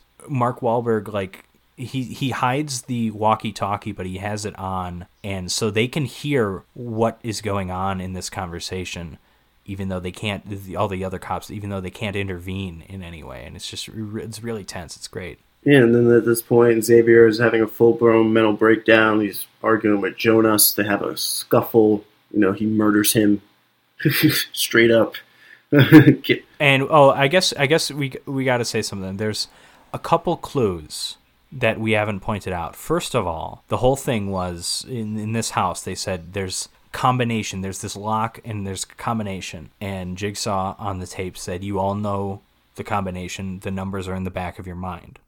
That's key, and obviously you compared him to the Riddler earlier. That's a very Riddler kind of thing. And then also Jigsaw in you know not over a tape not as Billy the Puppet, just in person, speaking to Donnie Wahlberg, he says that don't worry, your son is in a safe place. That Jigsaw, he's a little um I don't I, I wouldn't call him a pun artist, but he's he's a he's a he's a wordsmith. He's he um understands his double meanings. Yeah, I mean he he does a he does a fine fine job. I think he's he Donnie and Jigsaw they they're the emotional core. We're watching these other people get killed and make fools of themselves in this house, but I also I also like there's um it, more of it kind of develops later, but I, I like the little bond that um, Donnie Wahlberg's son, who's who's we should probably say that character's name. Let me see what it is. Daniel Matthews, the the kind of the relationship he has with Amanda, because Daniel's the only one. He's he's a teenager. He's you know what was he, fifteen or sixteen? He um, doesn't look doesn't look fifteen or sixteen. Let's just throw it out there. What what what do you think he looks like? Well, more like I don't know, like 18, 19, like a college kid. Okay, All but right, I take well, this personally as someone who deals with you know fourteen through sure. eighteen year olds every day. Speaking of which, did you know that this? You're a big Scream fan. Do you recognize this actor? Is he in Scream Four? He is in Scream Holy 4. He's shit. the guy who live streams yes. Wow. Wow. yes. yes. That is him. He's the guy. He's like constantly walking around with like a GoPro. But I'm like gay. thing. but yeah. Anyway, I just had to point that out. I wasn't sure if you knew that or not, but I know you're a big Scream fan. Love Scream. Yeah, this, but I like the relationship he kind of has with Amanda because Amanda, as the person who has been through a jigsaw test, a jigsaw game before. She's kind of approaching approaching things the most rationally, the most cool, but she also kind of like looking at this kid, seeing that he's incredibly vulnerable, has no idea what he's doing. At this point, the only other two male characters left are like constantly at each other and even though the black guy is trying to be the peacemaker like Xavier is being just a complete jackass and it's like this guy could fly off the fly off the handle at any moment and kill someone maybe but like Amanda's trying to almost like protect Daniel. And I think that kind of, that relation I wouldn't say it's like the core of the movie but I think that you know it's it's not like these characters are just cannon fodder. I think there's a little bit going on there. And then Laura dies is that the brunette? Yes. And then this is when she's trying to get the syringe from this like box of this like glass box that she has to stick her hands in, but then she gets her hands stuck in there and it's like this really sharp metal thing and she guys I guess just gets stuck there until she dies of blood loss or something. It's kind of messed up. It's it's not easy to watch. No, that's Addison is the one who puts her hand in the Oh, okay. So the other one, she just kind of just dies, dies from the, the, from the blonde woman. Just kind of dies from the gas. She must, yeah, that's she has right. a weak immune system, and it's around. This is around the time when Xavier notices that they have the numbers for the safe on the back of their necks. Yeah, he he sees that on the um... Gus's neck. So uh, now that Xavier knows this, he's really just out to collect, essentially. Right. Literally just going around to collect. Like he mm-hmm. he sees Addison with her arm stuck in there, could help her maybe, or maybe he could just be nice to her. Instead, he just checks her fucking shit and pieces out. No comforting words. Yeah. No even like I uh, hope you're well or a mercy kill. Just like just like nothing. what's yeah? What's he gonna What's he gonna say? No, guess, but yeah. Just like takes it and keeps on going. And uh, Amanda and Daniel find the tunnel to the bathroom from the first movie, I believe. It was a nice little throwback. I enjoyed seeing the original room. I enjoyed knowing, like, oh shit, so Jigsaw's really got this place booming for all sorts of purposes. I would never would have guessed. Yeah, how big do you think this murder estate is? I don't know. Like, you know, we're talking like, like, how many dozens of acres? dozens of rooms. It's like a giant warehouse somewhere, I guess. Well, it's it, but it's a house. There's there's a house part of it. It's like a house in a warehouse. It's an actual house. I guess so. Yeah, it really doesn't make sense, and it, I guess it's good that we never really see it from the outside because it would we wouldn't really make, be able to make sense of it.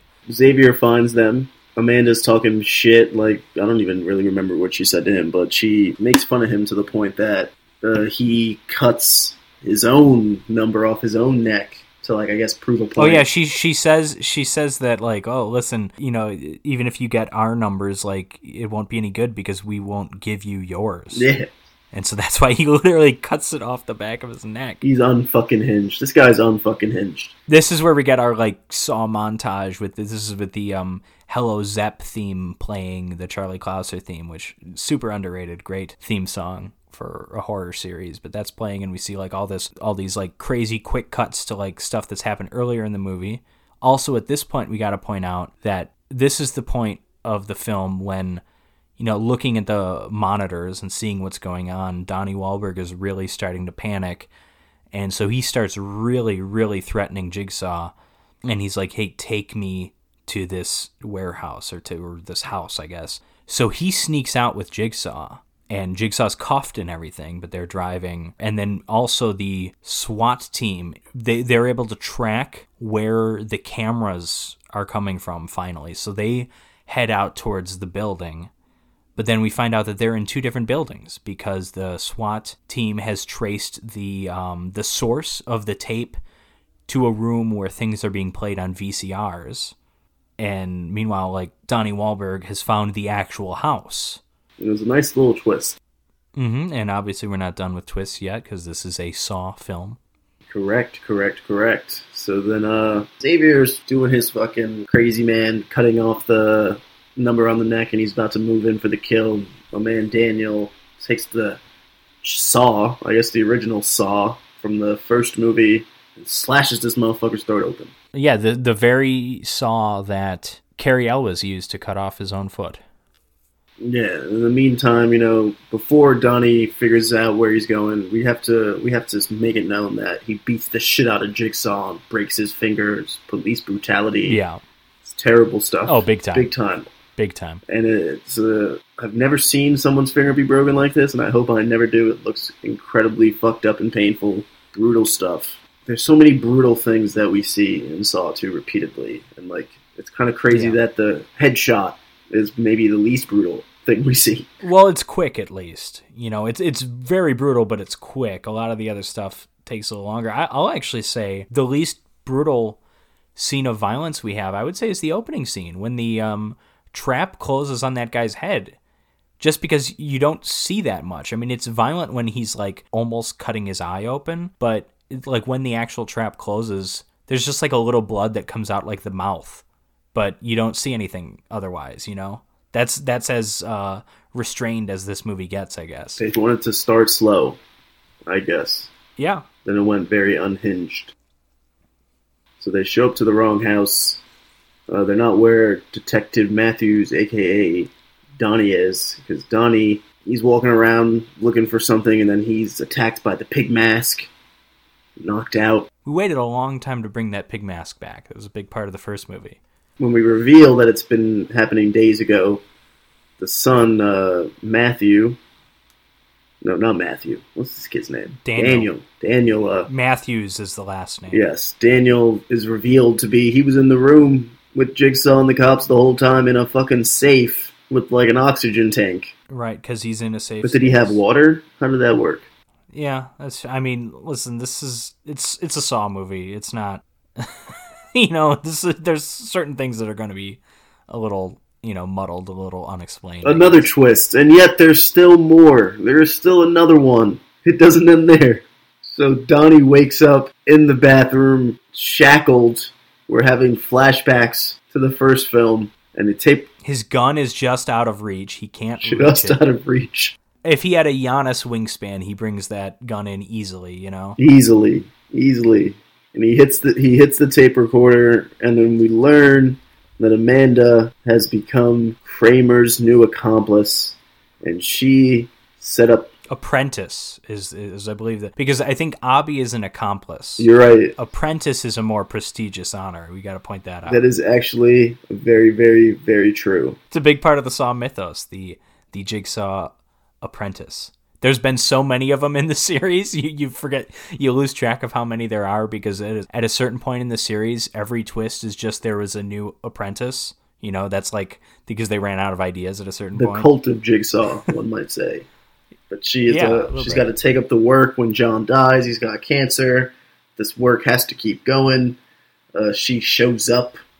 Uh, he's looking at her, you know, screaming, and then she once again we have once again sealed the door as the person the game over line again. screams to be let out, and then the nu metal is just fucking ripping through, and you're like, holy shit! So many people just died, and this is a really short film too.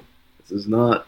Happens very quickly. It's like an hour thirty eight, something like Yeah. that. I mean, it's not. It's not like a, it's not like it's listed as ninety three minutes according to Wikipedia, I guess. So it's a little over an hour and a half, I guess. Yeah, it's a pretty short. Yeah, if you're counting the credits, it's like it's probably 88 minute runtime, and like it doesn't Yeah, wear it, it comes and it goes, and it's just the length is perfect. Maybe you could have developed the characters more, the eight people in the house, but honestly, who gives a shit? They were gonna die anyway. I th- I think that was sufficient. I think they did exactly what they needed to do with those characters. I think Xavier, not a lot of depth to him, but the point is he's an intimidating secondary villain, and I think he works as that. I like Jonas as this um, mediating force, who I don't even remember if we talked about when he died, but getting the bat with the spikes on it to the to the back of his head that's brutal. And then yeah the I, I think that all the stuff with the characters in there is good enough. I'll say that. And maybe I'll go watch Saw three sometime soon. well yeah so because saw 3 is the first three saw movies are a true trilogy. At a certain point after saw 3 it's kind of like it kind of felt I mean, to a certain extent all the saw sequels they're making things up as they go along but the first three at least feel truly connected. They feel almost as if they could have been thought out with the first movie, whereas like the other ones after, it's just like a complete shit show and just like yeah, we're we we, we want to kill people. Here's how we're going to do it. The plot doesn't really matter. The first three Saw movies are kind of like the original Star Wars trilogy, where they weren't it wasn't necessarily planned out as a trilogy but you would almost be forgiven for not knowing that because if you watch those three movies they kind of play well together and it's like oh okay i can kind of see how this makes sense with that all the saw movies after that are like the recent star wars trilogy where nothing was planned out and they just fly by the seat of their pants that's how i would compare the saw series to star wars i guess Star Wars, man. it's everywhere we can't escape it I've been trying. even in our Saw 2 discussion. So, Josh, what did you think of Saw 2 overall? Saw two overall, solid, solid flick. Perfect 2005 time capsule. that I enjoy that about the Saw movies. They're very. I didn't see these movies when they came out, but they're very emblematic of that period in time. That I think it was junior high for us, right? Sixth, seventh grade, probably this movie. Yep. It's a good watch. I watched it on a Saturday night. I enjoyed the fact that it made my roommate uncomfortable. It made me uncomfortable. Yep. But like not in a terrible way. Uh, my, my only critique, I would say, honestly, is so much green. Yeah, I, I agree. At a certain point, and again, this is something I'm, I'm going to talk about the again the sequels, the series overall. Again, I think that aesthetic works really well for like the first Saw movie because it has a unique look, and that's what that movie is. And it's a low budget movie, so they couldn't really make it look that great, honestly, if they wanted to. And then it's like Saw Two, okay, it's more of the same. And then it's kind of like for a while, all the sequels are like that, and it's like okay, they, they, they- there's a sameness to them that gets tiring. I think grungy industrial aesthetic gets tiring after a while. Very green, very ugly, intentionally ugly. Granted, yeah, it, it's not really my bag either. I guess. Yeah, definitely not. That having been said, though, I, I do like this movie. I don't think it's as good as the first Saw. I, I don't think it's as good a script. I think uh, the twists are good enough. They're not as good as the original twist, obviously. And the plot just, it's not as, I'm, I'm going to use the word polished here, which is weird because I think the first Saw movie is a very unpolished movie. I think it's a very messy movie in a lot of ways, but I think that script is very very good and it's just like it's the movie succeeds on the strength of its premise and it's like a high concept thing and then like Saw 2, it, it's just another one of that. And I think it's a good version of that. I think this is the best Saw sequel for whatever that's worth. I think it's but it's just it's it's not as compelling, I guess, the second time around. And it's not it's it's a going back to the opening credits, it's a film by Darren Lynn Bousman. And just just how far can you go with a film by Darren Lynn Bousman? Like he's not an awful director, but I don't know. This is probably his best movie, and you know, it's he's Repo the Genetic Opera has promise, but is kind of a disgusting film to look at, and I didn't really enjoy it that much. Saw three, okay. Spiral, probably his second best film that I've seen. But yeah, maybe his talent is in haunted houses. I don't know. But yeah, it's a decent movie. I, I think the the character stuff that really works with I like it fleshes out Jigsaw in an interesting way. Tobin Bell is just pitch perfect in the role. He really knows what he's doing. He brings a lot to the table. And Donnie Wahlberg too. I think those two performances really guide this movie because so much of the movie is just those two talking to each other and it's these intense discussions where Donnie Wahlberg is fighting his desire to just beat the ever living shit out of this old man. Like you can just see it on his face. He's just trying to control himself. And meanwhile, Jigsaw over there is being smug as hell, almost joking with him. I mean, even the like the your son's in a safe space. Like he he knows like what he's doing. He he uh, set up a voicemail on Donnie Wahlberg's son's phone. Even like he's having fun with this, and he just loves that he's like uh torturing this um, asshole detective guy, and I, I just love those. I love those two together. You know, Jigsaw is 100% in control, which is weird because he's obviously cuffed and eventually beaten severely, but he's he knows what he's doing. He's completely in control, and I like that. It's it's a fun dynamic to watch those two with. Yeah, I agree. I agree. Those, the syringe scene is just in my head.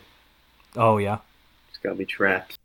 It's a good movie. Not perfect. It has its issues it's a Saw sequel, but it you know as far as Saw sequels go, it's pretty good. Yeah. So Josh, which of these two movies do you prefer? Um, I don't know. It's tough.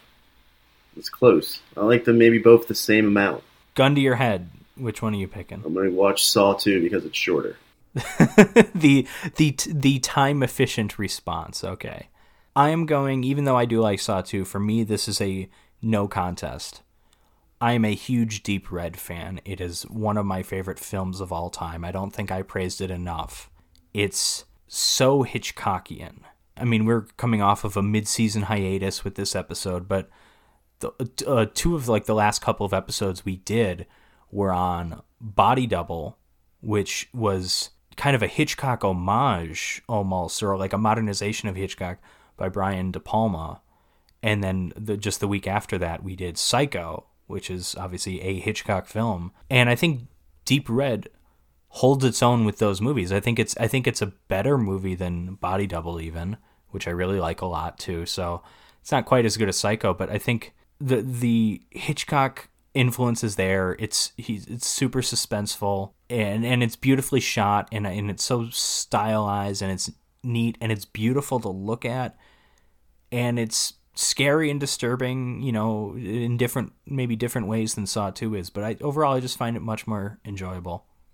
I could watch Deep Red any day and I really should watch it every Christmas cuz why the hell not? yeah, I think I might too. Josh, how do you think this works as a drive-in double feature? I think it works pretty solid. Okay, why so?